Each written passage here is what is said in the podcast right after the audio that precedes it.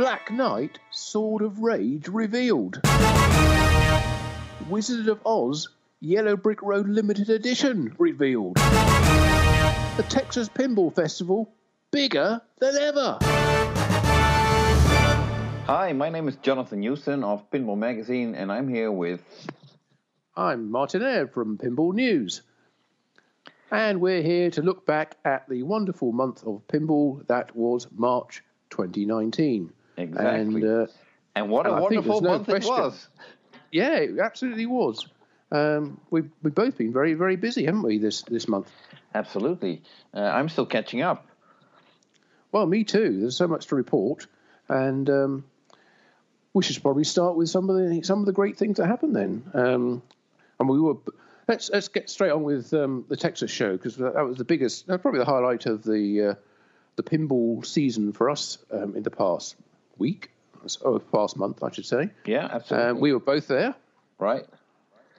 Um, And, um, we did a wonderful quiz. We did, and uh, thank you very much to all the all the very generous sponsors who donated wonderful prizes, which Yeah. we were able to give away. Stern Uh, Pinball, so we ended Jersey up Jack with- Pinball, uh, American Pinball, Suncoast Pinball, um, Pinball News, Pinball Magazine. Did I forget anybody?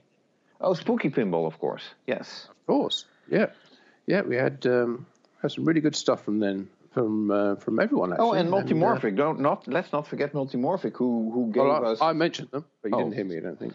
Okay, I didn't hear that. I was too loud. So, but but thanks to all those sponsors, we had uh, again a couple of tables full of stuff of swag to give away to people, and uh, um, the number of contestants went up again. So, thank you to all of them as well for participating in our quiz. Uh, during the happy hour and uh, kicking off the Texas Pinball Festival uh, uh, seminar program, so to speak, and um, yeah, and the other highlight of the uh, of the Texas Pinball Festival was, of course, Pinball Magazine winning a TWIPY for best pinball publication. Wow, you kept that very quiet. I thought you'd have uh, been out promoting that. I'm surprised. No, I'm a very modest man. You are. I think everybody agrees with that. Uh, You ought to win an award for most most modest pinball person, I should say. I can think of, of certain people that are even more modest than I am, but um, but thank you. Oh no, you're very welcome. As it's award season, let's give everybody an award. Right, but so uh, no, a huge thanks to Ed Vanderveen, Kim Vanderveen, and Paul McKinney. Uh, huge compliments as well because this year's show, as far as I could tell, um, went very very smooth. There were a couple of changes compared to last year uh, or previous years, I should say. Um, mainly being that the tournament area has been relocated to one of the uh, rooms uh, on the other side of the corridor. But yes, the- I, th- I think that, I think there were, there were kind of um, mixed feelings about that, but uh, overall, I think it was it was quite good. And it gave them their own space, um, and um, they were able to set up and and sort of run their own hours pretty much without having to worry about what the show hours were. But it gave a whole load of space over to more vendors and and more exhibitors and more games in the main show hall, which was certainly needed because the I guess the, the main theme of the show was Munsters, and um, with apart from the uh, the amazing number of uh, games that Marco had on on their stand, the Munsters games, as well as a bunch of others, all of which were pre-sold uh, even before the show, uh, the show opened. So uh, people got a good deal on those, and um, they they uh, agreed to have them played during the show, and then they uh, took them away at the end, and uh, Marco didn't have to cart them all back, so Yeah. or pack them all away. Well, that's the formula that they sort of perfected, and uh, that's how they're doing uh, all these shows. So, um, uh, if if you want to see um, uh, Black Knight Sword of Rage at the uh, MGC show, which is coming up, then people better order uh, games from Marco so that they can pick them up at the show. At least, so they will be at the show. Because if nobody would do that, I can't imagine that. But basically, the Yeah, number of um, games uh, is determined by the, many, the number of games that they are able to sell. Uh, within reason, they obviously have a, a limit on space, and I'm, uh, but I, I wouldn't be at all surprised if all the all the games at the the MGC um, from Marco are already pre-sold. But getting back to the Munsters and uh, and TPF, Uh, they had, um, part, I, th- I think, had about 35 games on the Marco stand, or maybe it was up to 40. It was something very close to that. Uh, as I say, they're all pre-sold, and also in that area they had two wonderful vehicles from the Munsters, uh, the Dragula uh, car and the Munsters coach, which right. Uh, were both both magnificent-looking vehicles. But uh, I think you had some some reservations about taking a ride in either of them. Well, um, um, from my safety point of view, I think they're absolutely uh, terrible the uh, uh, vehicles to be driving in the sense that if you want to die a quick and uh, sudden death, that, that's certainly the way to go. okay. Well, fortunately, they were only for exhibit, and there were there were nobody driving around in them, and uh, uh, very few people actually even got to sit in them. Right. But they did look absolutely great, and oh, of course, no um, argument there. They were a fantastic backdrop to um, Butch Patrick and Pat Priest, who were uh, on on the table there signing um, posters along with the Stern Pinball team. Right. Yeah. And there was um, a special VIP meet and greet on yeah. Saturday morning. No, that was, was a Friday afternoon. That started at three, oh, two it? hours before the oh, show opened. Right. and right. um, yeah. so I think there were like um, probably 60, 70 people that ordered that uh, that VIP package um, which was like $150. And they, well, first of all, they got in two hours ahead of everybody else, and they got um, a special um, uh, uh, poster, I would say, um, yes, with Munster's artwork, with um, um, uh, spaces for autographs by the entire design team and Butch Patrick and Pat Priest. Um, and they were all sitting there uh, uh, during that VIP session as well. So uh, people were lining up, um, and after that they could play uh, the Munsters without uh, long queues, which were there the rest of the weekend when the show really opened up for for the public. Yeah, I thought it was a, a, a very nice session. It uh, gave everybody the chance to have a few words with uh, Butch and Pat, and also uh, who was who was there? There was John Borg, um, Christopher Franchi, Dwight Sullivan, Jerry Thompson, I think. I think yeah. those were the four. Yeah, those four. Who are on the table from Stern. So, yes, they all signed the poster um, and get your picture taken, or several pictures taken with them. Um, so, yeah, nice, a nice package if you're if you're really uh, a big fan of Munsters, or uh, or indeed if you want to uh, if you're buying a game and want to have some some memorabilia to go with it. Right, and um, uh, Butch, Patrick, and Pat Priest weren't the only celebrities at the show because there also was John Rhys-Davies, who we know from Indiana Jones and The Lord of the Rings, and probably other movies and TV shows and such that oh, he many uh, many other appearances. Yes, yes, yes, yes. He had a, a table set up outside in the uh, sort of autograph session area uh, where he was uh, was signing stuff, but uh, um, I don't know whether it was the case with Butch and, and Pat, but uh, John Rhys-Davies was charging for signatures. So were um, uh, Butch and uh, Pat. Ah, yes. were they? Yes. Okay. Or at least okay, uh, if, if you if, if you wanted a special photograph, uh, that was being charged. But I think I guess that included an autograph as well. So. Yeah, I guess it's par for the course these days that uh, if you want to get a, a picture, there's such thing as a free picture, although I did manage to grab a quick picture. Well, I found a very uh, good way to work around that. Um, that's actually quite a fun story. Um, Saturday morning, I was. Um, I already had breakfast, but I went down to the breakfast buffet in the restaurant and I noticed um, Charles Thomas uh, in the line uh, for omelets and about five people behind him was um, Pat Priest, mm-hmm. and um, basically just to to sort of joking around, I, I walked over to Miss uh, Pat Priest and I said, like, if you want to skip the line and go in front of my friend, he can wait a little longer, and. Um, and uh, turns out she was actually in a hurry, so she was very happy that she could. Um, so Charles was, uh, she was in front of Charles, and he was like, "I wonder if I can have my picture taken." Well, since I just did her a favor by skipping the line, there was no problem at all. So we took a couple of pictures and no charge. So that's how you do that. Very good. Okay. Yep. Nice story. So that was, um, I guess that was uh, pretty much all the Munsters related things from uh, Texas Pinball Festival, but uh, there were there were plenty of other things to, to see there besides well, it, that, that, game. It was absolutely an amazing show. They had a record number of games, uh, over 500 pinball machines um, set up on uh, at the event, which, uh, um, quite frankly, um, I wrote this also in my report, which you can read on uh, pinball-magazine.com.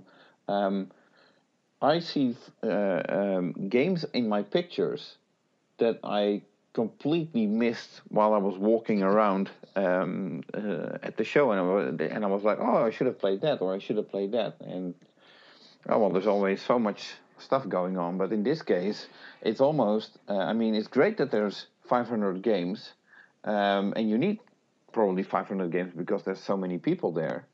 But um, it's an illusion to think that you're going to be playing 500 games that weekend because you simply can't. True. Uh, there, there, there is a huge number there. And uh, as I found out when I tried to go around and video them all, it takes a lot longer than you think, even just to sort of walk around the show. I, um, I went there about um, half an hour before the first seminar started and uh, I was because I was audio recording all the seminars and and taking pictures from them all. I thought, oh, half an hour, that's no problem. I'll just walk around, um, do my video. I'll have you know five minutes to spare. Go into the seminar. Anyway, as it turned out, um, I looked at my watch and I was about halfway around the show, and it was two minutes left before the seminar started. So I'd already spent 28 minutes videoing and probably had about the same duration to go again. Uh, but I had to stop and then I'd pick up again later. Right. But uh, the upshot is that the, the, walk around video ended up being 45 minutes long cause, just because there's so much to see and uh, and I don't want to rush around so you can't see what all the games are or uh, what's going on there. So, yeah, that's yeah. an indication that that's I think that's the longest um, video walk around I've ever done. I think so that's an indication of, of the show. Right.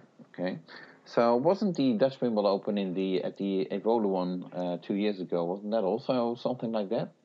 Oh, it's going to have to be something like that. But that's that. That will be because of having to walk up and down the stairs all the time, you know, between the different levels. so, so yeah, there's probably about ten minutes of, of stairs in that one. okay. So, but um, now very impressive uh, show as always. The quality of the games is very, very high at the Texas Pinball Festival. It's not like people bringing their junk games trying to sell them off. Um, we have a swap meet for that on Saturday morning, which was also a great success, by the way. Uh, but the mm. games at the show, um, as far as I could see, very little uh, games that went down uh, due to a technical problem or whatever. And mm, as far as I could see, uh, most games looked really in a very, very good shape. Um, in, yes, or, there, is, there is fierce competition there to win the, the Best in Show Awards, uh, which are held at the close of the show on uh, Sunday afternoon because uh, each of those comes with uh, obviously rosette, bragging rights, and um, and the winner gets cash prizes, and they have different categories. Um, have about uh, ten or twelve different categories for for games. So uh, yeah, nobody wants to bring a game which um, isn't going to be in contention for those. Um, so yeah, novelty, beautiful looking games, and uh, just general high, exceedingly high quality restorations. That's what you'll find at that show. Right. So I highly recommend for everybody. Um, I already noticed that people were already checking for the dates for next year, which is uh, March 27th to 29th. And they're already trying to to reserve rooms at the hotel. Yeah, yeah. I don't know if there are actually any rooms available yet. They normally only open up about nine months before. Right. But uh, but keep keep looking on the website or on the uh, Texas Pinball Festival Facebook page, and uh, I'm sure sure the team there will let you know exactly when um, those rooms are available, and this could be could be the last year at that hotel. The show has become so big, um, they are sort of busting at the seams there, and they, they need to find well, it's it's a good size now, but there's probably still room for expansion and more events. So. Uh, it could be that they'll find a, different venue um, somewhere else in in the uh, larger, greater Dallas region, Right. But uh, as always, the problem with these these um, venues is if they're like a convention centre, is uh, it might be difficult to find hotels um, which are you know, within walking distance. Whereas the one at Frisco is ideal from that. So maybe they can do something at that hotel because they've got some lovely hotels nearby. Right. Well, as I um, what I'm sort of expecting is that after, or probably even before um, next year's show, um, I expect the hotel will reach out to them and see uh, if they can um, uh, discuss a new contract because I can see that this is good business for the hotel as well, as well as for all the hotels in that area because I think there's like four or five hotels and they're all selling out because of this show. Um, so there might even be some some sort of outside pressure from other hotels pushing them like, no, don't let them go away, keep them mm. here because it's good business for everybody. Oh, absolutely. But there's also fierce competition from other other hotels in other parts of the of the city or the, the region to try and attract a show that size. And if they can sell out the entire hotel you know, easily, and they can, then uh, hopefully other shows will be, sorry, other hotels will be keen for the, for the business as well and be making an attractive offer. Well, um, well, they got probably a year to uh, to figure all that out, or, or maybe even more. Um, the next year's show will still be at the um, Frisco Convention Center, where it was the previous uh, past uh, few years. Um, but again, wonderful show. Um, and hmm, there were about some of um, the other games that were there. Yeah, I was going to uh, to lean into that. So, um, Jersey Jack Pinball was the only established pinball manufacturer, I would say, that um, revealed a new game. Although it was not exactly a new game, but it was more like a new limited edition of The Wizard of Oz, being the Yellow Brick Road limited edition. Yes, absolutely. Priced at um, eleven and a half thousand, uh, which raised a few eyebrows. Um, it's uh, limited to around 500 units in total. Uh, Jack said in the seminar that they probably make about 200 this year, uh, of which 150 or so are already sold, or were at the time. I don't know now whether they're all sold out or not. Right. Uh, the unique unique aspects of this game are really to do with the the the, the gold color, I suppose, or the yellow armor on it, legs um, and uh, apron, and all the gold sparkle that has been applied to not only the the, the, the armor but also to all the wire forms in the game and on the playfield under the clear coat as well, which Merco has uh, come up with a new process for doing that in the printing of the playfield. So, that, and that does look very nice, I have to say. Right. Uh, d- downside is, well, apart from the price, is they they have taken out the winged winged monkey mech uh, on the back, which lifts the ball from the uh, main playfield up to the witch's castle, because that's always been a little problematic. Um, so they, I guess, they found a, a, better way of achieving that same thing that doesn't doesn't involve any uh, any ball hang-ups or, uh, or mechanical failure or uh, sticking. Um, other than that, um, it looks really nice. It's um, it's very bright. It uses all the new um, electronics and um, hardware that they're using in games like Dialed In and Pirates, Pirates of the Caribbean. Yes. Yeah. Uh, or Caribbean, depending on where you want to uh, get your, your pronunciation from.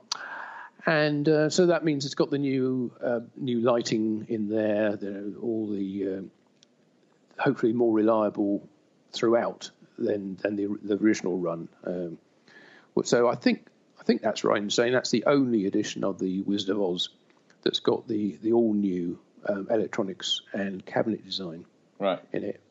Uh, it doesn't have the direct to uh, cabinet printing that the first run of um, Wizard of Oz has had, but they, they actually phased that out later. Uh, but this has got the the radicals, you know, the the very glossy, high quality, uh, thick um, decals that go on the side of the, of the cabinet, and uh, and, and look pretty and uh, incredibly rich in colour. So, you know, it's um, it basically brings the Wizard of Oz up to spec as if it was being released now. I right. suppose with everything that you get in a, in a modern Jersey Jack game. Right, and uh, so people were uh, hoping that there might have been a reveal for uh, what is rumored to be Jersey Jack Pinball's next game, um, and that's uh, supposed to be Willy Wonka and the uh, Chocolate fac- uh, Factory. Mm-hmm. Um, no such thing at the show. Um, so uh, some people might have been disappointed, but I guess word was already out on the street that that game was not going to be revealed at the Texas show.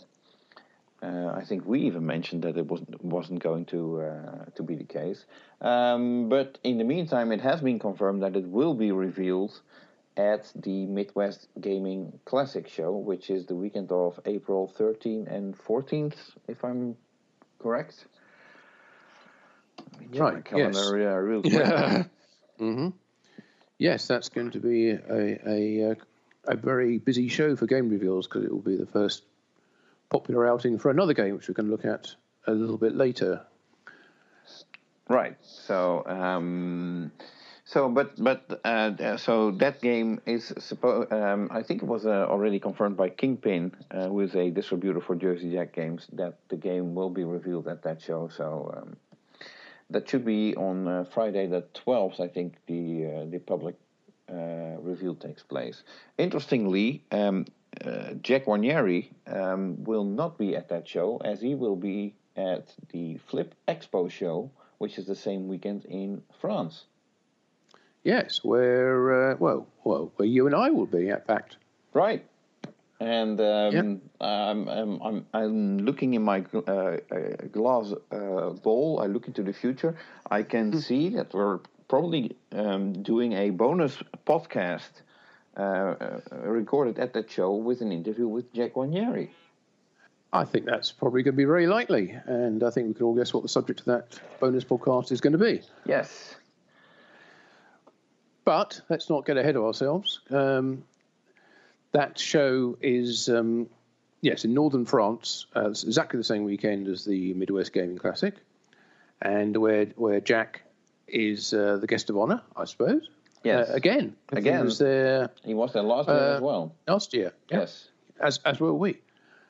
Right. Uh, yeah. For me, that's been a, um, a, a, returning annual visit, I would say, to the city of Le Tréport, and um, yeah, I look forward to going there. It's going to be a fun. Yeah, I used, to, I used, to, go there quite a lot. Um, well, but every year at least. Um, to, mainly to play in the tournaments as much as anything, but uh, then after a few years, I kind of let it slide for while I went to other shows, and uh, yeah. So last year and this year, back again. So it's nice to be nice to yeah. be back at that show. It's a very very laid back, very relaxed and uh, unpleasant weekend, particularly if the weather's good. Yeah, and um, just to put things in perspective, um, it's not uh, a very big show in the sense that the number of games at the show, I think the past years was somewhere around 60, 70, maybe something like that. And um, uh, but it's it's still great fun, and it's a real family oriented shows. You see entire families just come in for two three hours of uh, uh, playing pinball, and then they move out and they move on like uh, with their regular lives. And um, so it's not so much for just pinball enthusiasts as there is a lot of locals just popping in for just playing a couple of games. Yes, absolutely, and it's good to good to also mention that they've uh, expanded the show uh, in the past couple of years and taken over a second hall, which is now where all the vendors go. So there's a free play hall and there's a vendor hall, and right. the vendor hall is is absolutely packed as well. So there's plenty of plenty of opportunities there to buy games and parts and all sorts of memorabilia. Um, while um, also playing some of the games in, in that room. But if, if it's just games you want to play and you know not interested in buying parts or, or spares or anything else, the free play hall is uh, all, uh, where you go. And if you want to play in the, in the tournament, yeah. you can go and play as well. Okay, hold on. Oh. Um, oh. I have a uh, ringing is that, phone. Is that you? Yeah, is that it me? is me. Hang on. Actually, it's, it? it's not me. It's our good friend Gary Flower calling. Oh my! How can Gary be calling? He must be on the way to the Midwest Gaming Classic by now, mustn't he? Uh, I, I, guess he is. Yeah, yeah. Uh, maybe he's on one of these modern uh, planes that he can uh, call from the plane. Oh well, he is always connected, you know. You know, so I just hope it's not one of those um, Boeing seven three sevens or whatever they are. And uh, um, you better you better check to make sure he's not on one of those. Okay, well, let's see what he had to say. I mean, we miss him quite so often, um, and uh, I, I, think we can squeeze him in because he's going. to Yeah, yeah, come on, okay. on, let's do it. Let's do so it. let's bring him in. Here's Gary Flower. Okay. Oh crap! Hey, Gary. Hey. Hello. Can't believe it. He hung up on me again. Did he hung up on you, or was it one of those seven three sevens? I guess we'll find out soon, one way or the other. For Gary's sake, I hope he just hung up. Anyway. Yeah. Okay. So uh, he oh. might call later. You never know. Um, but yeah. Gary Flower is for those people wondering who the hell is Gary Flower. he will be. I've had a few people ask that. Yes. Right. So Gary Flower will actually be at the uh, Midwest Gaming Classic show, and um, um, so you might actually um, um, um, see him. I think he's uh, occupying a one of the uh, registration desks or whatever uh, for the and, VIPs. And I'm sure, yeah, I'm sure he'll be in, introducing them as well in some of the seminars that they're doing.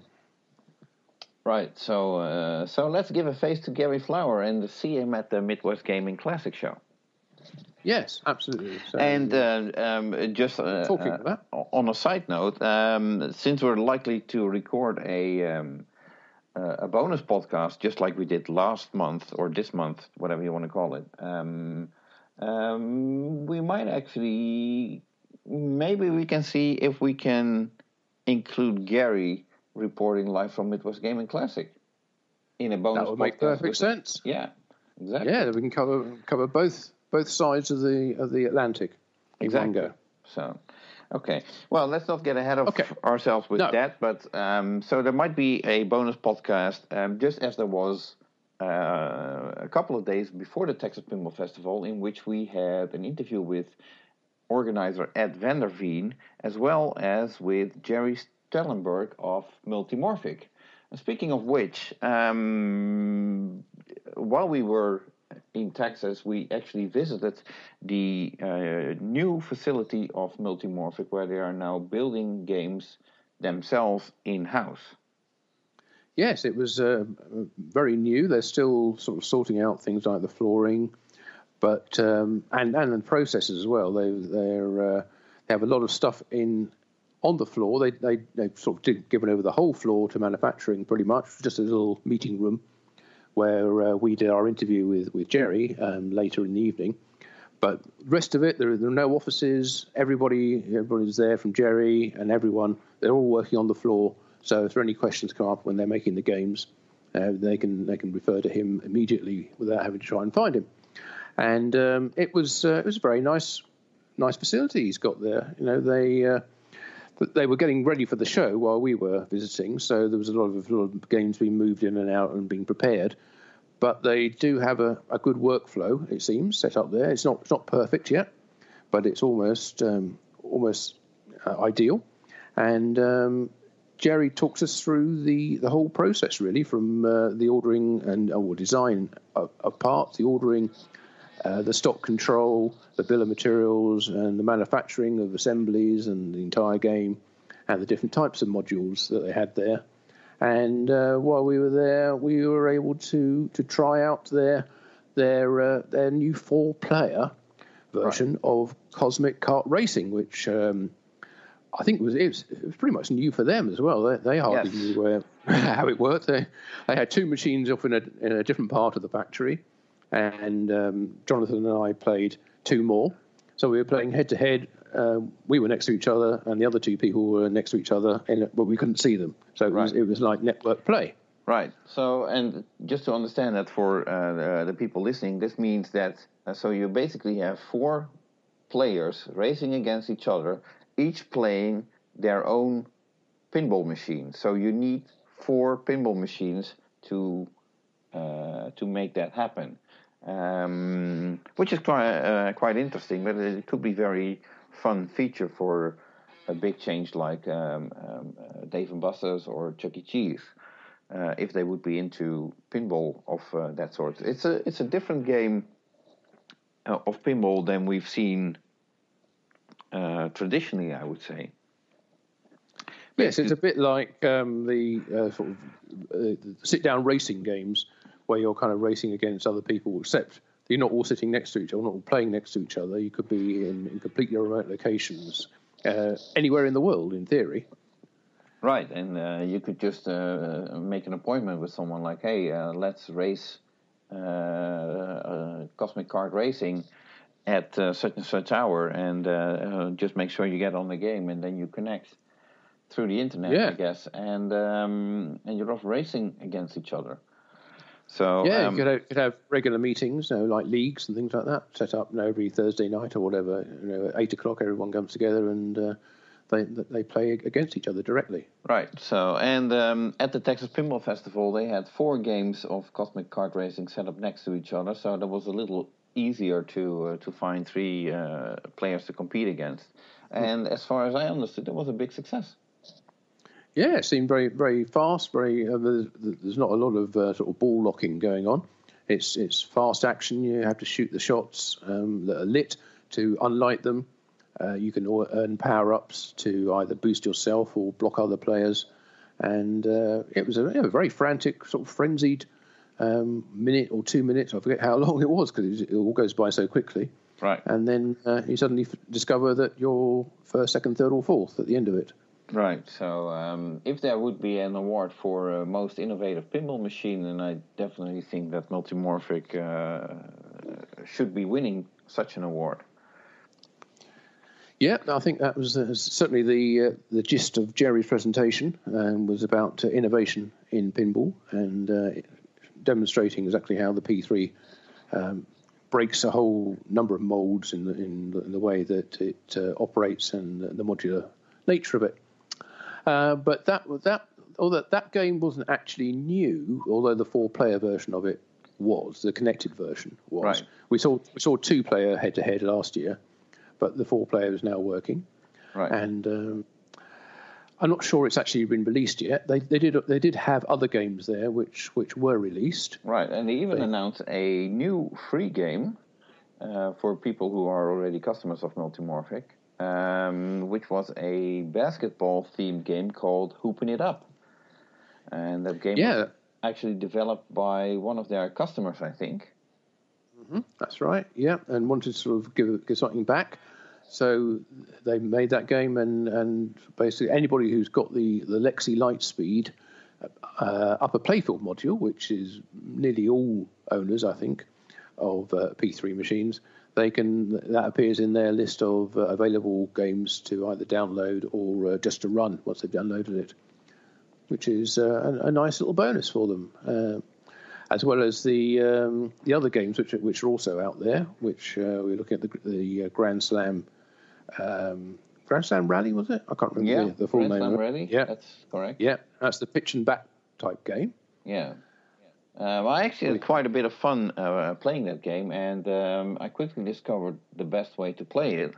Uh, obviously, it was a pitch and bat game, or uh, um, well, what they last year that that game uh, debuted at the Texas Pinball Show, and in the meantime, uh, with the pitch and bat game, usually you get one swing um, mm-hmm. at the ball. Um, in this case, they reduced it, or or they increased that. Um, you get two swings. Or you get yeah. two flips if you two want. Two flips, so double. Yeah. Right. Um, and basically, I found out that it's it's uh, instead of trying to swing for the ball when it's coming at you, uh, when it's being launched, um, you actually have a much better chance to uh, for a better score if you just let the ball bounce on the flipper first, yeah. and um, um then you have just a, that couple of one two seconds extra, and then you can actually make the shot that you are able to make at that point. Uh, yeah, there didn't seem to be any sort of timing restriction as to when you made those those flips. Right. So well, you didn't have to flip as soon as the ball came to you. You had a, a couple of seconds at least right. to, to let it settle. Uh, and that was probably because the game would otherwise be too hard uh, for some people. So, but that was um, that was actually a fun game. I um, I, I, played quite a few games of that uh, while we were at the Multimorphic Factory. So, and um, well, thank you for um, uh, having us there, Gerry Stellenberg. Um, much appreciated. And um, like we said earlier, um, we recorded an interview with Gerry, um, which was part of a bonus podcast that is available on on our uh, podcast garden uh, page, I would say.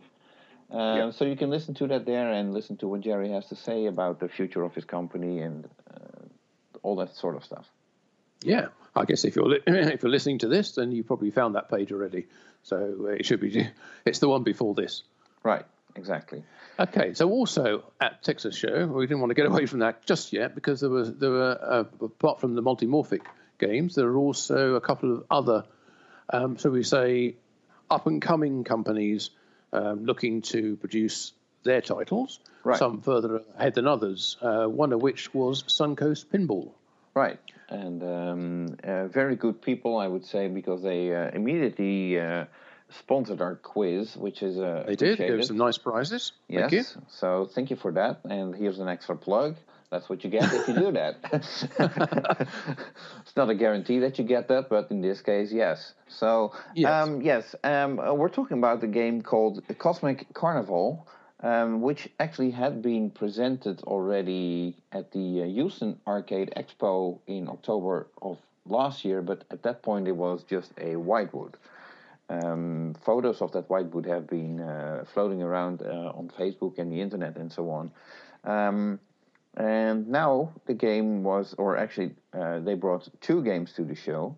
Um, but these games had a full artwork package, playfield cabinet, plastics, everything, uh, by Dirty Donny, who we know from artwork uh, like uh, Aerosmith, um, Pabst Can Crusher, Metallica, uh, hmm. all games that he did for Stern Pinball. But um, he's now working for Suncoast Pinball, and it appeared that they even locked him down for three more titles. Well, that's uh, that's amazing. That that um, the artwork is certainly highly identifiable as as as coming from him. It's uh, I, I, think I think it looked amazing. Yes, uh, what it's a very good looking game. Mm. Um, the game wasn't actually playable as such. You could flip it, right? but it didn't have any rules to it. It didn't have any. It had a music track, I think, playing, but didn't yeah, but it really was just generic. So yeah, uh, it's just looping track. To, to, explain this to the people, basically, um, uh, if you push uh, the start button, there would uh, a ball would be launched to the shooter lane, which would then be auto launched, and then you could flip it, but there was no mode running, no, there was basically no code um, they called this demonstration mode, although I wasn't sure what it was demonstrating, other than that you could flip the ball around. Um, it did give you a chance to, to, to, try the shots and see how well it flowed. I actually en- ended up finding that it was a lot easier to. to it had a um, symmetrical layout with a, a, ramp on each side and um, an orbit on each side and uh, shots up into the pop bumpers in the middle on right. each side. Uh, I found it easier to backhand the ramps than to shoot them from the front, which I don't know whether it's intentional, but it seemed to, seemed to be an easier shot that way um, and, and less dangerous if the ball didn't make it up the ramp. Right. Uh, it's it's always a bit weird trying to flip a game with no rules because there's no reason to make any of the shots other than just to see the ball roll along a ramp and come back to the flipper again.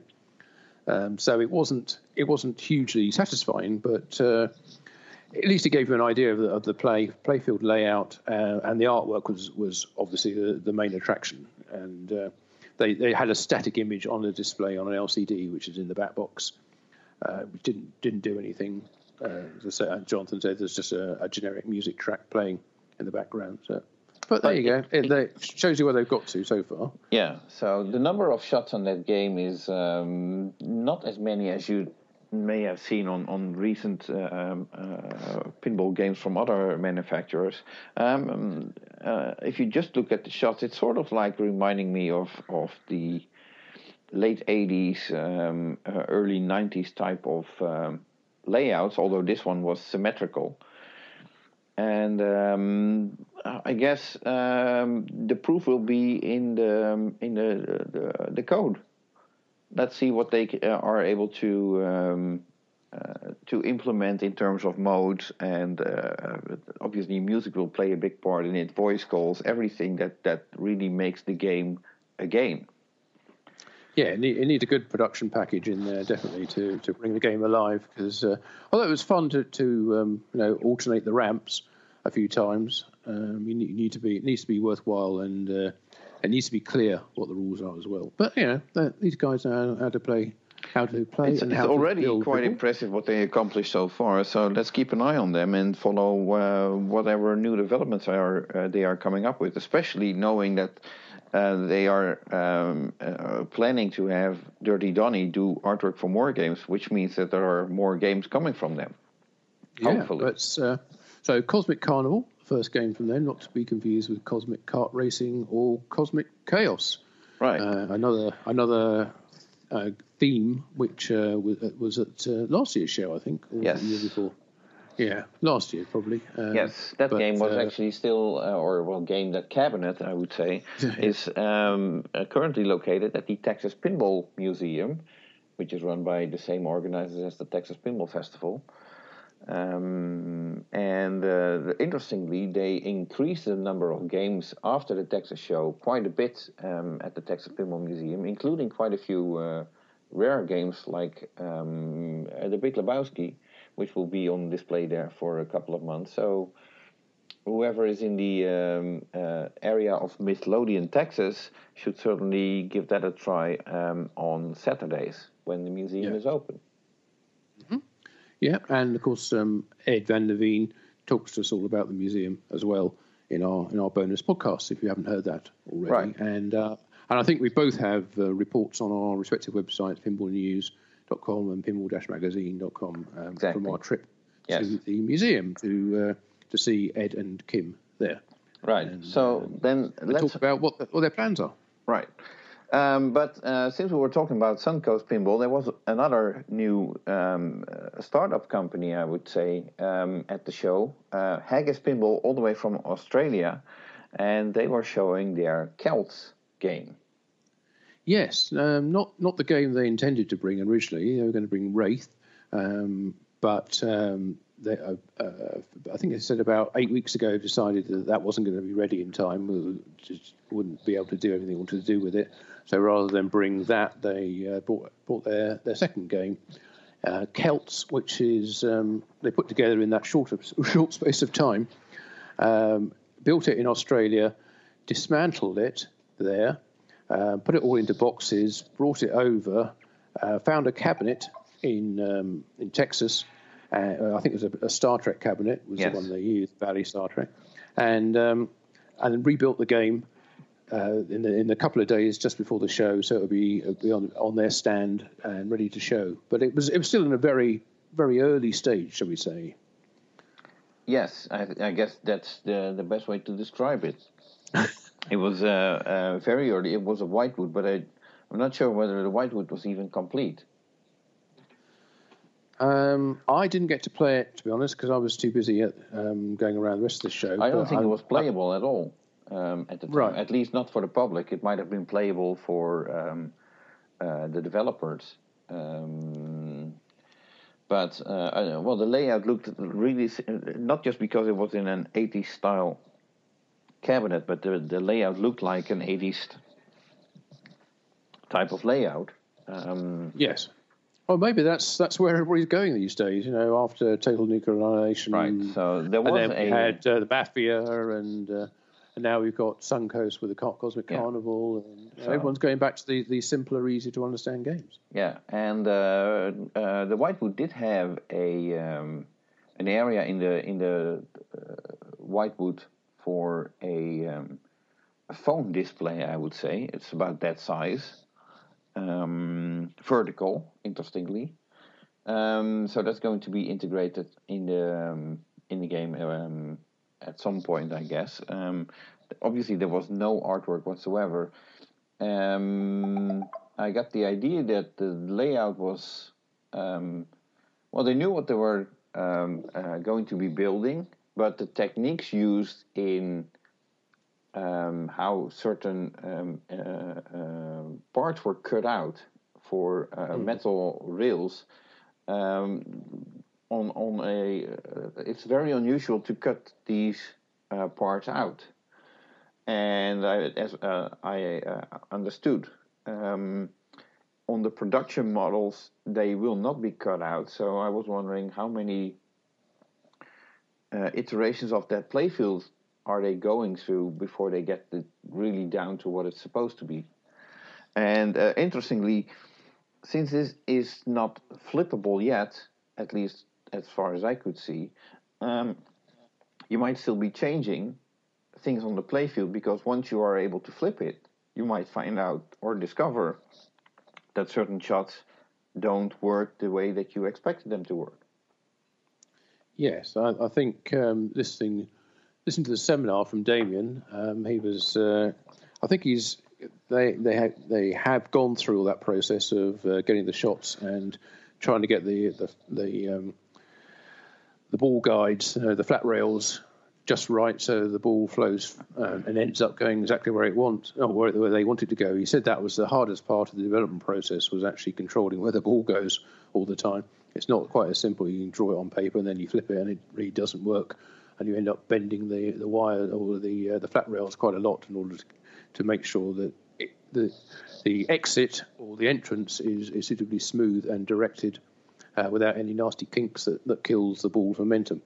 Um, so, uh, but I think it's fair to say they've still got a long way to go with that game before it's anywhere near um, being re- in a position to, to, to build and, and sell, uh, which is fair enough because they, they, they, they're not taking any pre orders. They're, uh, I think the pre order model is now sort of universally dead in most cases, uh, except for maybe uh, one or two uh, the larger companies.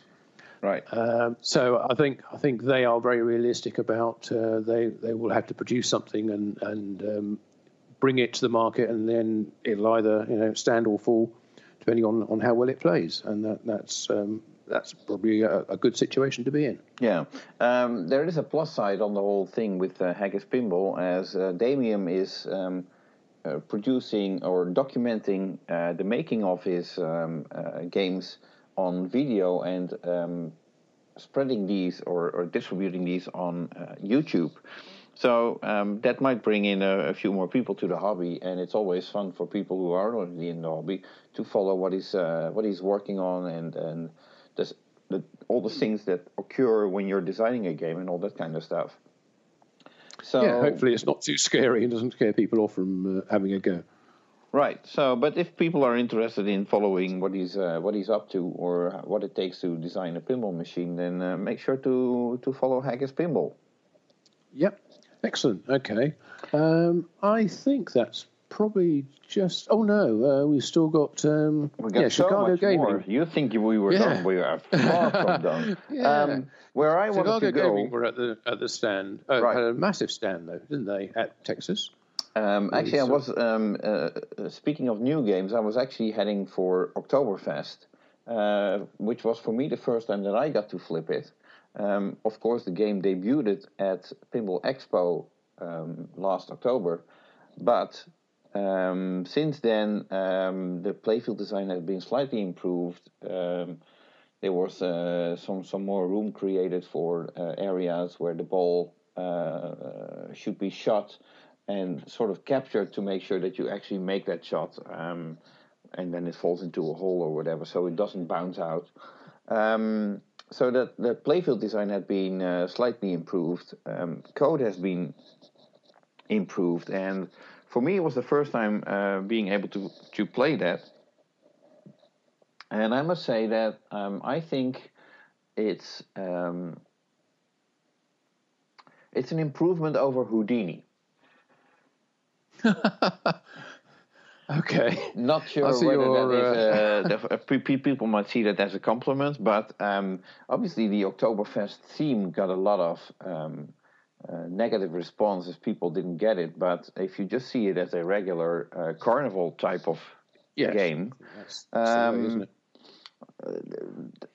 with Houdini being their first game and the, the team still new to um, uh, working together and uh, the choreography of the game and all that kind of stuff, um, I do see improvement in that on Oktoberfest. Um, there might still be room for a little bit more improvement in terms of choreography. Um, some voice calls using pinball terminology that I don't think that anybody outside pinball will understand. Um, but the, that playfield is really packed with shots and what you can do on it, um, almost to the point that I'm thinking um, there's too much on it. I mean, uh, there are areas that I'm wondering, like, yes, it's great that you can do this, but did you really need it? And sure, it helps to make the game deep, um, but more importantly, uh, one should ask, does it make the game more fun? Um, well, I'm actually not in a position to answer that because I haven't played it since Expo.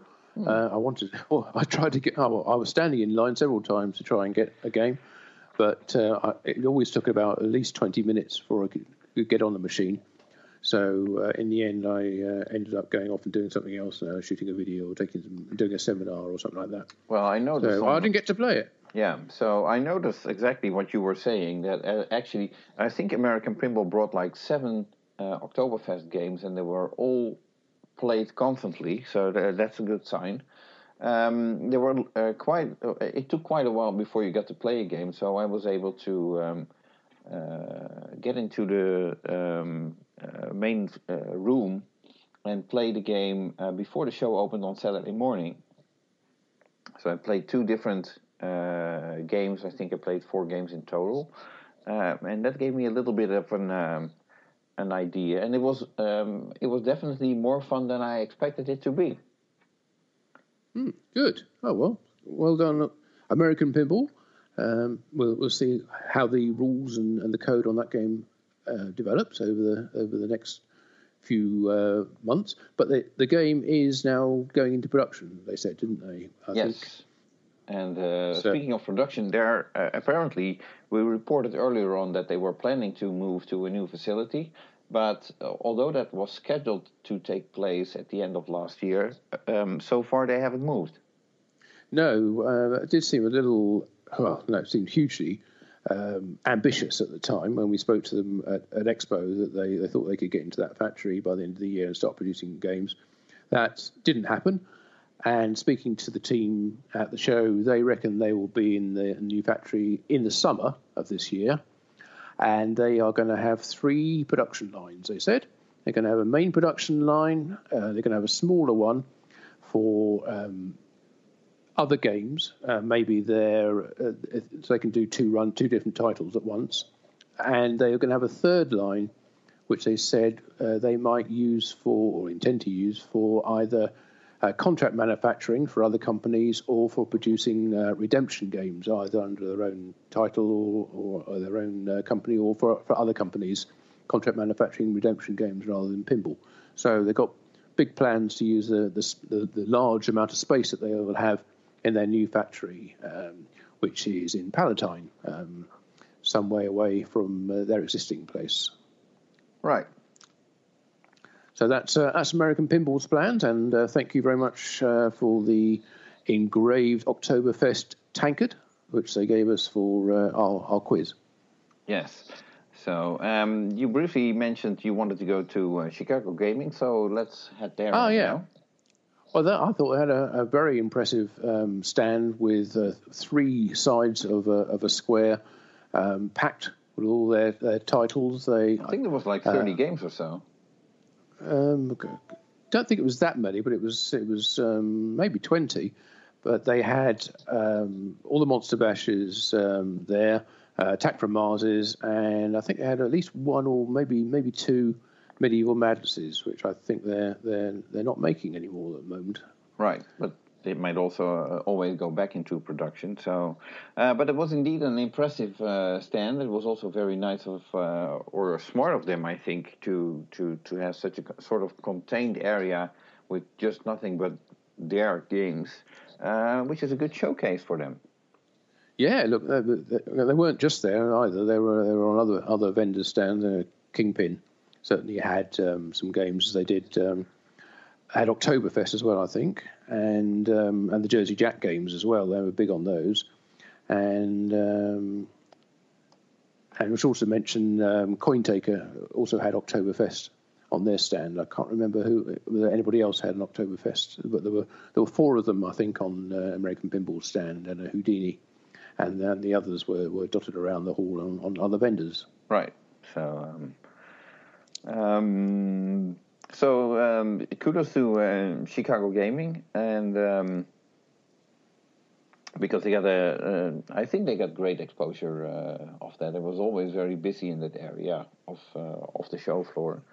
Um, um, speaking of Monster Bash uh, remake, um, Brian Allen, who you might remember as doing as the artist who did the uh, artwork for the limited edition of Highway Pinball's Alien, um, he came up with an alternative translite uh, for the back glass, uh, back box uh, of uh, Monster Bash, which is a uh, limited edition run. I'm not quite sure currently on uh, how many, how limited it is, the the number of um, prints made, but if you're looking to to replace the translite in your Monster Bash for this um, unique um, alternative um, translite artwork, which is basically the same situation but drawn by a different artist, um, then um, look at Brian Allen on the internet, and it should not be that difficult to find um, uh, his website or where you can order this uh, uh, limited Monster Bash alternative uh, alternative translate artwork. Yeah, I think it uh, looked really nice. It was a bit, bit more scary, a bit more edgy, I suppose, is what you'd say. Um, whereas the, the original Monster Bash, you know, is very, very true to the Universal creatures or Universal Studio monsters. Uh, this one sort of makes them a little more sort of punky, a bit more scary.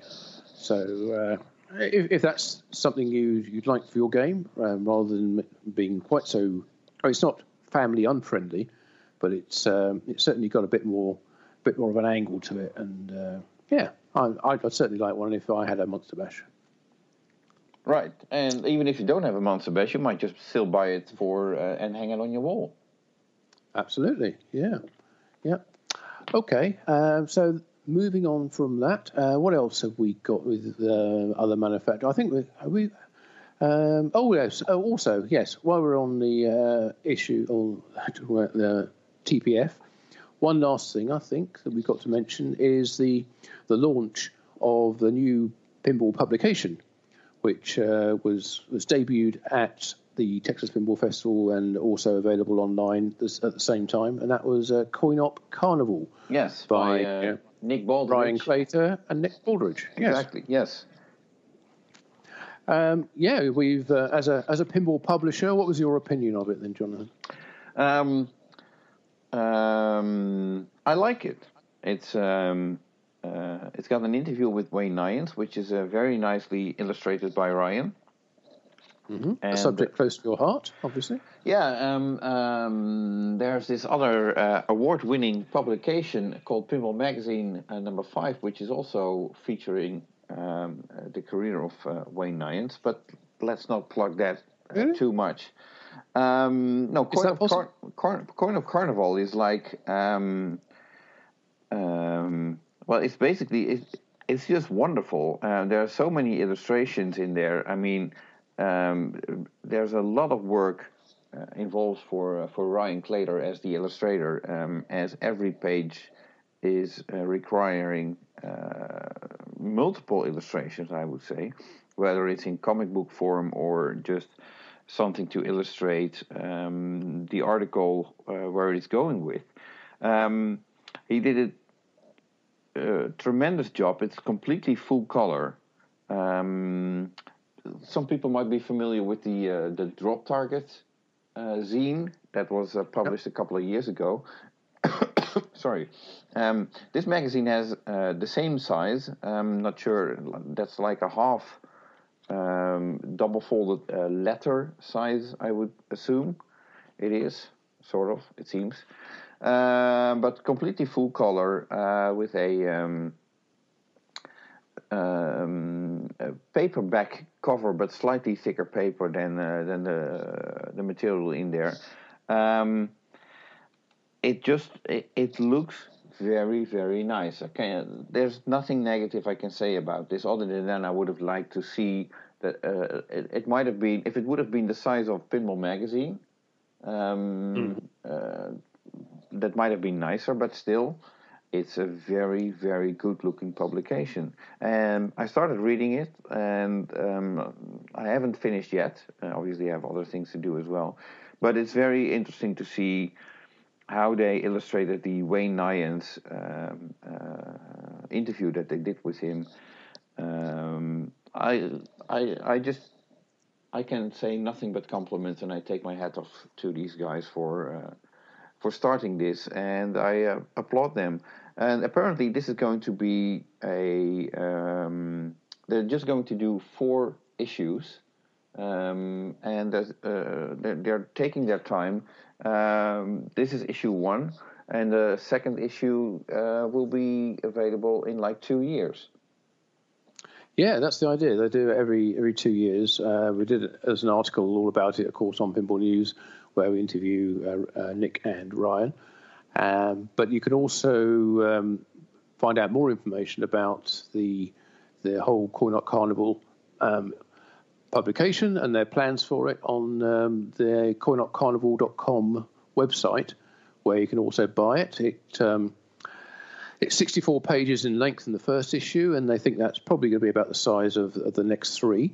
They don't um, don't intend to rush these out, but they they think that they that every two years is a, an achievable uh, production schedule, uh, given all their other commitments and their other lives. Um, so this one's going to be around for a while. They're going to be doing a, a tour around the US, visiting various shows, coin op and um, pinball and, uh, and other types of show in order to, to plug it. Right. So uh, uh, coinopcarnival.com if you want to, to buy one. We can also buy a lapel pin and uh, a T-shirt from them as well. Yeah. So, and uh, interestingly, at the Texas Pinball Festival, Nick Baldridge had brought his uh, multi bingo game um, to the show.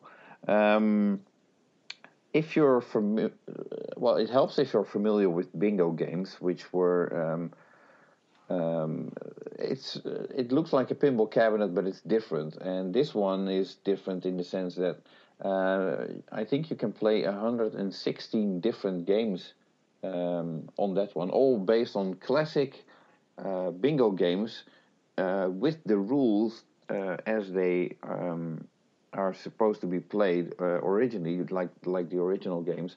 Um, I gave it a try, um, and uh, obviously there's no flippers in there. You just plunge the ball, and then it's supposed to fall down somewhere in one of the 25 holes on the playfield.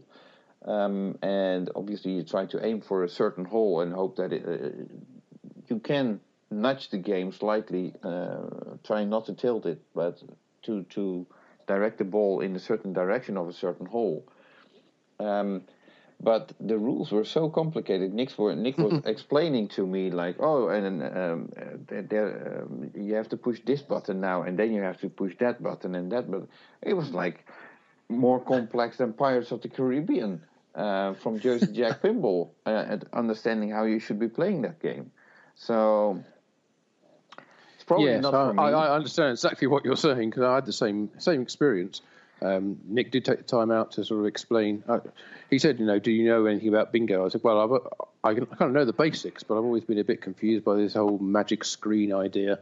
And uh, so he, he talked me through it. But, but basically, he's got a physical playfield um, physical bingo playfield with I don't know 30, 30 different holes on it, something like that. No, twenty five. And twenty five, okay. Um, and then on the on the back the back box is an LCD screen, which is where all the rules and um, the features are all implemented. So first of all, you pick which game you want to play, uh, and then, as Jonathan said, you put in where you, you simulate putting in lots and lots of coins in order to set up the game exactly how you want it and certain areas. But that's already that's something that you have to understand. That you have to yeah, do. and of course, and of course, it's different for each of the 116 games on there uh, to exactly how you do that and what features are available. Right. Um, so, So- and and the so funny it's, it's very long-lived game. You know, you won't get bored of, of playing it because every single game, you know, you, you can go through every single game and every feature, and you'll be playing it for the next 50 years, and you still won't have played them all. Right. So, um, but the, the, so so what's the confusing part is obviously you need to know uh, what you need to do on on each game. But in this case, uh, Nick had uh, several drawers. Uh, in the cabinet that you could pull open, and then there were several buttons that you could press. and you just have to know, like, oh, for this game, I need to press that button in order to activate that feature, in order to uh, multiply my chances of winning this or win- uh, winning that or whatever, or I need to shift a card or a line or whatever. Yeah, And that was press just- red, press green, press yellow. And like, why am I doing this? Yeah, exactly. Then, it does actually make sense once you understand it, but it takes a lot of understanding. right. But anyway, it was good fun, and it and it uh, deservedly won an award at the uh, Best in Show uh, presentation at the end of the show. So Yes, uh, I think it congratulations was, to- um, to, Nick for that. Yes. So um, then, um, well, there's two ways where we can go. Um, now we still haven't discussed uh, um, Stern Pinball. We haven't. We should do that because that was. Uh, I think that was our number one headline, wasn't it? Yes. So uh, we should we should shouldn't leave that till last. Well, actually, we are, but okay, uh, we'll have some other. Uh, Oh, we've got plenty more to talk about. Yeah. Right, right, right. So Stern Pinball, uh, aside from having a, uh, a massive display uh, at the Texas Pinball Festival with the Munsters, um, I guess the news that everybody had been waiting for was the reveal of Steve Ritchie's new game, which is, uh, as we know now, Black Knight Sword of Rage. Yes, not Black Knight 3000, as uh, people have been calling it, um, without knowing exactly what it was. But uh, yeah, Sword of Rage uh, is the game. It was revealed almost not quite the day after. Uh, It was, it was revealed to distributors the day after Texas show closed. Actually, it was uh, revealed on the Sunday evening of the. well, I uh, wasn't, I wasn't sure whether that actually happened or not. Um, No, it that was certainly supposed to. Oh, Yes. okay. that happened. Uh, we're going to. I was talking to a to- distributor who was watching the live stream from Gary Stern uh, on the plane.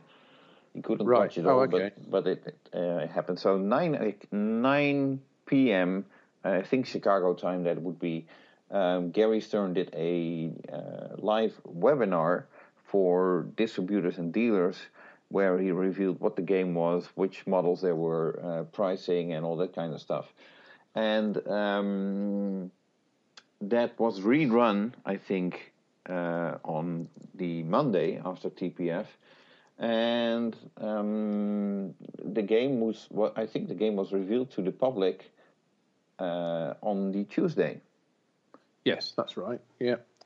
Um, the so as as expected, you know the three versions, Pro, Premium, and LE, uh, like previous Black Knight games, there, um, there's a upper playfield, but not on the Pro. So is it- in that sense, it's a bit like Game of Thrones, that doesn't doesn't have the upper playfield on the lowest body, uh, lowest model. Which is slightly Uh, but it- disappointing, I guess. It is because that's something you kind of associate with uh, Black Knight games, the, the dual level.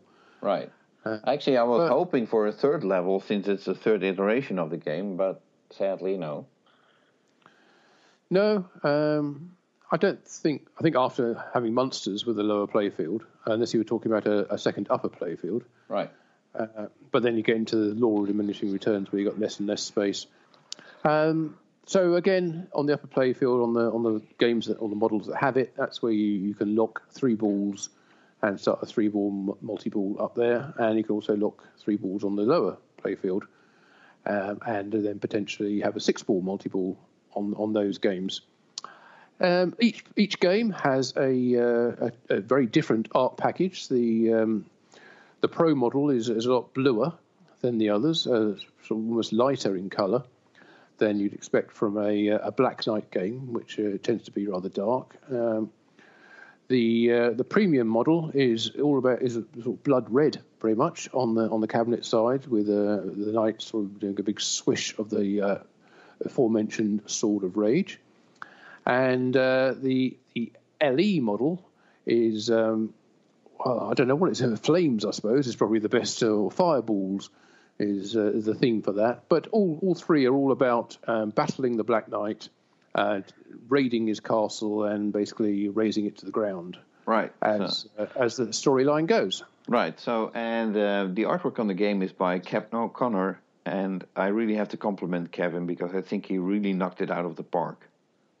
that old phrase again. Yes. Um, a lot of people have been knocking things out of the park, but I think certainly in, in this case, yeah, it looks amazing, and uh, and it's it's not like each each art package is just you know a slightly different or a, a, color change from the from the other one. You know that each model has a very very different look to it, and um, I think it's incredibly detailed. And, and yeah, I, it looks absolutely wonderful. I, I can't think anybody could want anything more uh, from this theme. It it just screams action, battles, rage, fire. You know, it's right. um, it's just all it's it's a massive battle game as most Steve Ritchie games are, and that's really conveyed well through the artwork, both on the cabinet and uh, on the playfield and on the back glass. Right. So um, what I also like about this, uh, um, the, let's call it the uh, well, the artwork package on the playfield, I would say, and and the the layout of the inserts is that it's um, there's, there's clearly a reference to the playfield, the lower playfield of Black Knight 2000. Yes, with the lightning wheel in the, right exactly. in the middle of it. Yes. Yes. So that's that's a very nice touch, I thought. Um, obviously, um, uh, you're battling the be- uh, the Black Knight, and in this case, the game actually has a Black Knight bash toy.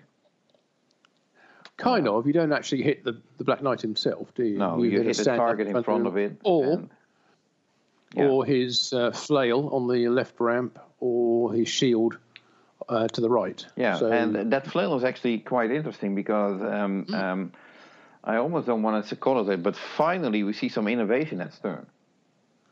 In the sense that this is a mechanism that we have never ever seen on pinball before, and here it makes complete sense. It, it's it's it's it's something that yes, it goes with the Black Knight. Uh, uh, this this could be a very interesting feature. Do we actually know how it works?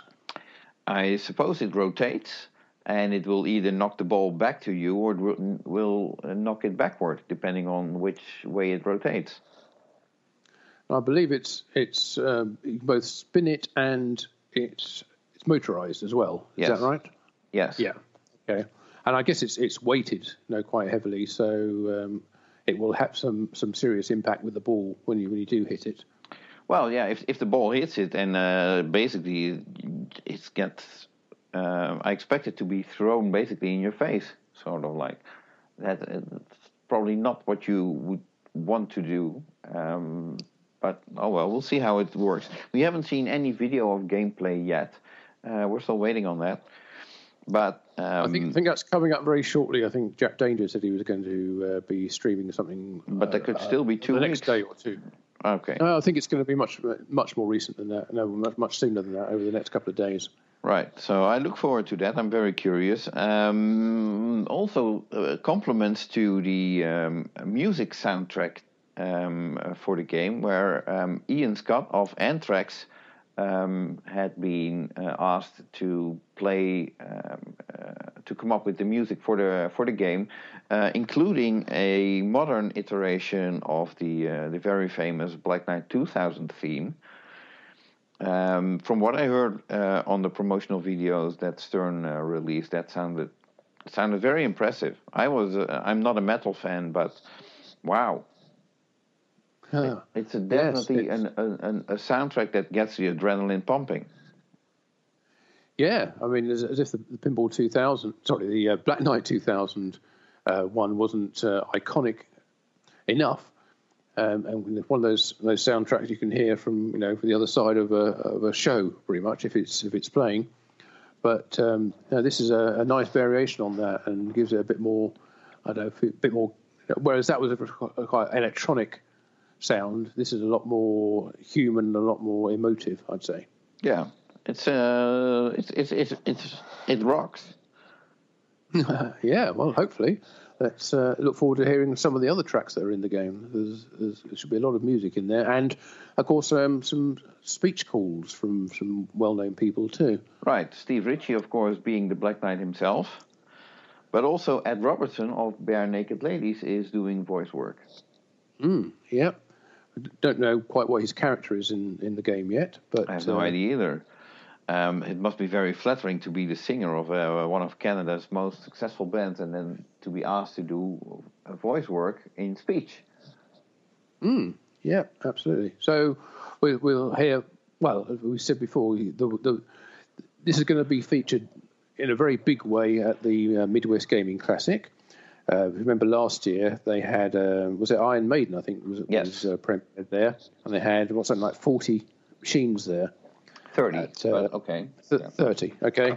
Uh, well, I think it's going to be about the same number, if not more, uh, this year for uh, Black Knight, so- Sword of Fury. Rage. Rage. Rage. No, Rage. I didn't get that wrong. Uh, Swords of Fury is the other game, of course. Yeah, Sword of Rage. Um, not sure whether they're going to have any limited editions or uh, on on the stand there at um, at the Marco booth, but uh, they certainly have plenty of machines there. And uh, if you want to go and be one of the first to play it, that's where you need to go. Right. Okay. So, uh, congratulations. interesting. To, um, in, interesting. It wasn't shown at the recent trade show in Las Vegas, the, the amusement, amusement expo. expo yes. Yeah. Um, I guess they're they're holding their fire for uh, the, the big reveal, a big public reveal at uh, right. MGC. Right. So, and um, if that's going to be anything like the Munsters, um, if we remember the uh, the reveal of Munsters, that was in um, uh, Las Vegas as well, I think, uh, which was very well choreographed in the sense that they had live streams and everything. So. Uh, if Stern is keeping that up, then we're uh, probably in for a real treat that weekend. Too bad we can't see it because we'll be in France at another mm. show. Oh well, we can't be everywhere. But talking about Munsters, um, the artist on that uh, was Christopher Franchi, right. who's uh, Texas, and I believe there's some news about about Chris. Well, the interesting thing was, um, and I was sort of there when it happened. Um, during the show, uh, Christopher he basically quit working for Stern. Um, but now that uh, everybody's back home and uh, uh, tempers um, um, uh, calm down, if, if that was even the case, but um, it appears that um, he quit, but he's back. so he didn't quit. I, I, think this is probably not the first time that. that no, actually, the same thing happened last year, uh, also at the Texas Pinball Festival, and then George Gomez uh, got on the phone and smoothed things out. Um, uh, I think this all has to do with Stern not being very um, uh, cooperative uh, with Christopher Franchi selling uh, his own artwork at shows, uh, which is obviously related to the themes that um, uh, the license that Stern is um, using on their games. And um, um, not everybody is supporting the idea that he's selling his own artwork, even if it's not the, the artwork that he did for Stern, but he's using elements of that artwork in different compositions and um, just doing like uh, 25 uh, unique prints that you can only buy at the show, and that's about it. And uh, some people at Stern were, I'm not naming any names, um, were not that keen on that, and there was quite some uh, heated discussion about that. Mm. So that's where that's um, uh, supposedly coming from. But apparently, um, all the wrinkles have been smoothed out, and uh, we're back to normal again. Good. Okay. Well, one person who isn't at Stern anymore um, is their their former director of operator sales, distributor um, sales. Yes. Distributor uh, sales. Yes. Yeah. Jim Belt. I was actually surprised to hear that he was being let go which is a pity hmm. because he was one of the longest uh, employees working at Stern Pinball. I think he was there almost as long as Shelly Sachs. Yeah, he was certainly a, a, real regular. Every time we go to the factory, you'd always see Jim there, and he'd be doing the factory tours every Pinball Expo time. Uh, be be ashamed to uh, to go there and not, not see Jim anymore. Yeah, exactly. But who knows? He might find another job with someone else in the uh, um, uh, pinball yeah. industry if he would and, be interested you know, in that. Various people who have left Stern Pinball have ended up coming back again, uh, like Ray Tanzer, for instance. Um, so just because they're not there at the moment doesn't mean that they're not going to be back at some point in the in the future. But somebody who we will be seeing more of, I think, uh, we saw in Texas, and we also saw over at uh, Arcade Expo in um, Banning at the Museum of Pinball over there, where I was before Texas, is uh, Mike Vinikour, right. who who is now the sort of the new public face of Stern at uh, enthusiast and collector shows such as uh, uh, Texas Show and Midwest and Arcade Expo. He seems to um, be Stern representative who's going to be appearing at seminars and giving talks and being at the stand and basically doing the kind of stuff that Gary Stern has been doing for, well, forever, pretty much, uh, while Gary um, directs his attentions more towards the operator and distributor market and uh, going to see those. So he'll be at the, like the trade shows, whereas Mike will be at the uh, the enthusiast and collector shows. So uh, expect to see a lot more of, of Mike. And um, he was um, if he's not somebody you're familiar with, he, in his seminar at TPF with Steve Ritchie, he was talking about uh, how long the two of them had, known each other, and Mike's been in the been in pinball for uh, well, been in the the the, the um, amusement coin-op business for uh, 25 years at least, and used to work with Steve over in at Williams. I was so actually surprised got, to find that out. I didn't know that. Oh, he's got a long history of, of working um, in in the business, and uh, so he's not he's not uh, wet behind the ears by any by any means. And uh, no, he's a, a, very very likable and talkative and uh, knowledgeable guy, and uh, he's very good at relating stories as well. So expect to see a lot more from Mike. Yeah, maybe we should uh, do an interview with him sometime. Okay. Well, yes. Um, try and think when the next opportunity would be. I don't suppose he's going to be in France, but oh. he might have other duties to deal with. There's also but, yeah, such thing as a uh, phone. I've heard of this. Yes, you must tell me all about this once we finish this, because uh, obviously we don't know anything about talking to each other over the internet. No. So, um, right, and um, well, there was quite a lot of um, rumors as well um, the past month. Um, Mostly false, I think. Well, uh, it's definitely not false that there were rumors. Uh, the rumors may have been false, but the news that there were rumors is definitely not false. Do you want to take us through what's not true? Okay, sure. Um, I will uh, basically just address.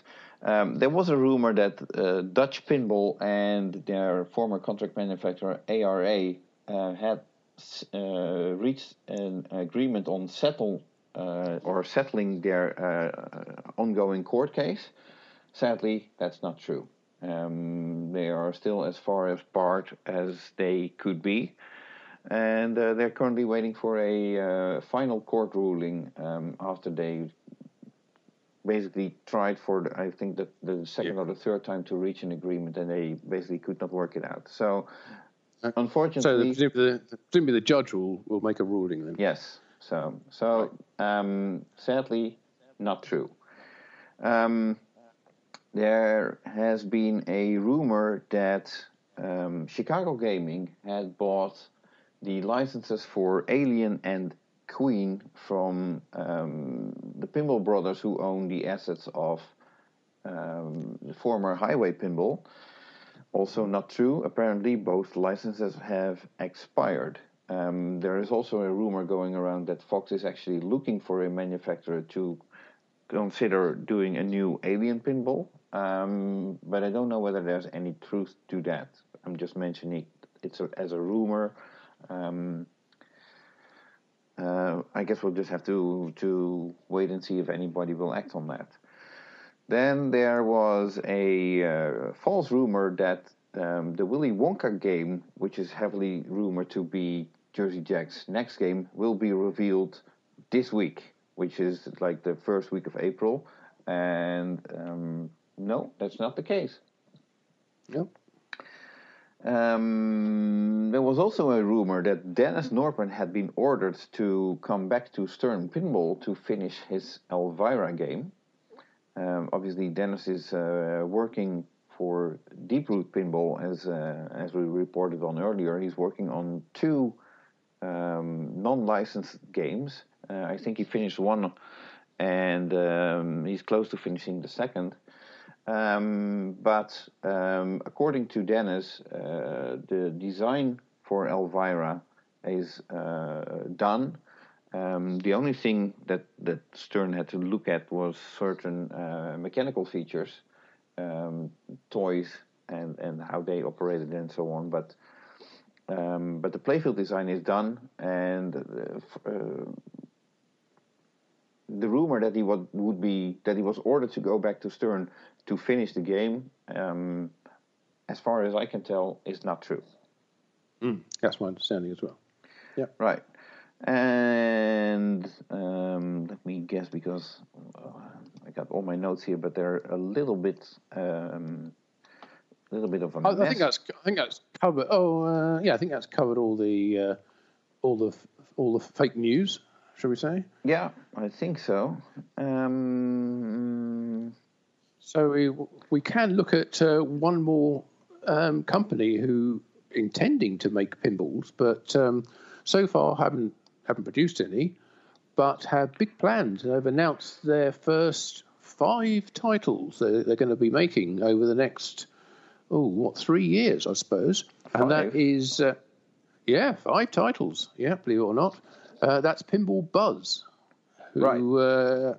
With the Pinball Adventures um, publisher right. who, you know, apart from producing um, various um, issues of their Pinball Adventures book, uh, is it book or a magazine? I guess it's a book. It's a book. Isn't it? It's a series of Yeah. books. It's supposed to be ten Yeah. books, and they're also working on um, several uh, another series of books, which is uh, focusing on the best games by uh, certain manufacturers. So there would be a publication about Gottlieb and one about Bally and one about Williams and and so on. I actually covered that in my uh, um, my February summary um, uh, newsletter. So if people are uh, have subscribed to that, then um, you can look that back up. But so this is a um, the, the interesting part here is here we have a um, a book publisher who is teaming up with um, a pinball manufacturer, and we don't know which one yet, unless you do, and I don't know yet. But I Uh, don't. Uh, we, we can speculate on that, but um, we probably better stick to, to facts. There's enough speculation going on um, that turned out not to be correct.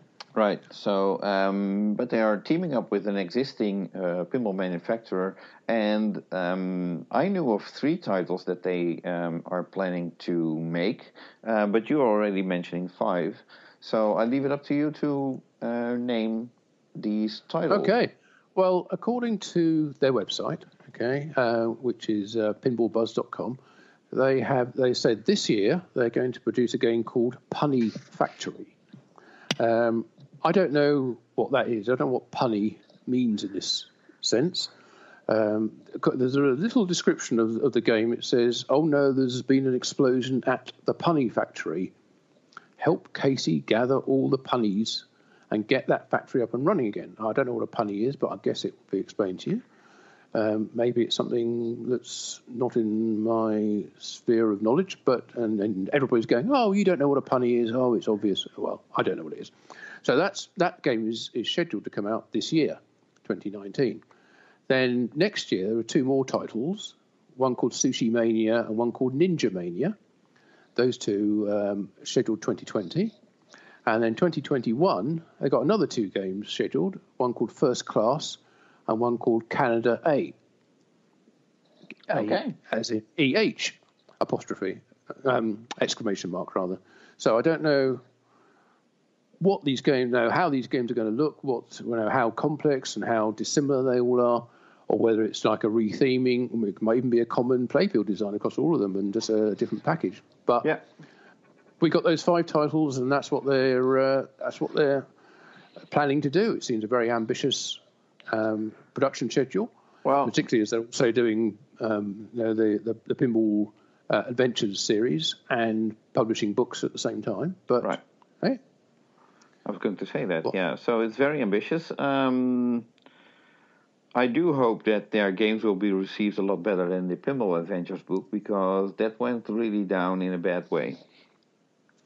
Yeah, it got off to a bad start. That's no question about that. I haven't haven't seen any of them, so I don't know whether whether uh, issues were improved with each subsequent issue, should I say, mm-hmm. and um, whether they, they got the, the, printing quality and the and the and the editing up to scratch. And uh, I like to think they, they did, and it was just a, a rough start. So uh, um, got a very ambitious and uh, I don't know um, a dedicated team of people working on all, all this um, pinball related production. So um, we'll have to try and do a, an interview with um, with the team over at Pinball Buzz and find out what, what's going on and how they think they're going to deal with this in uh, over the next couple of years. Right. There's a lot to find out there. Right. So it will be interesting, definitely. So um, I guess this rounds up um, our summary for March 2019. I think it does. Yeah, it's yeah. Uh, as, you, as you've heard, it's been a very a very busy month and an exciting one. Oh, absolutely, yeah. And uh, the excitement will continue in the month of April as we are, um, uh, obviously, like we just discussed, uh, we're going to get to see first uh, gameplay videos of uh, Black Knight Sword of Rage. Um, and we're also likely to see Jersey Jack's uh, new game, which is rumored to be Willy Wonka. Indeed, yeah. So uh, look forward to that, and of course, we'll uh, you and I will both be at the the, uh, the show in Le Tréport, the Flip Expo show, right? And uh, and so look out for our. Uh, I don't know if we do, we do a mid-month podcast. Why, why not? I expect us to do a mid-month podcast with an interview with Jack Guarnieri as well, and uh, maybe if we do our homework, we might as well have some extra interviews as well. Yeah, let's see who else is there, and we'll, we'll get them on on mic and bring you all the latest news. Right. So, um, um, and of course, uh, we will have um, on our uh, mid month podcast Gary Flower reporting from the Midwest Gaming Classic. Yes, not exactly live, but he'll be there, bring us all the details and all the excitement um, of that massive show over in uh, Milwaukee. Right. So um, that's it for this month. Thank you all for listening, and um, uh, please visit our uh, respective uh, for further um, uh, reports on uh, the Texas Pinball Festival and um, the, the, the, trip that we did uh, to the Multimorphic facility and the Texas Pinball Museum, and all sorts of other stuff. So either that's pinballnews.com or pinball-magazine.com. And with that, we'll wish you a, uh, a very, very goodbye from this uh, special March edition of the Pinball Magazine and Pinball News podcast. So it's goodbye from me. And for me as well. And hopefully, uh, we'll be back next month, and so will you. Thank you. Bye bye. Bye bye.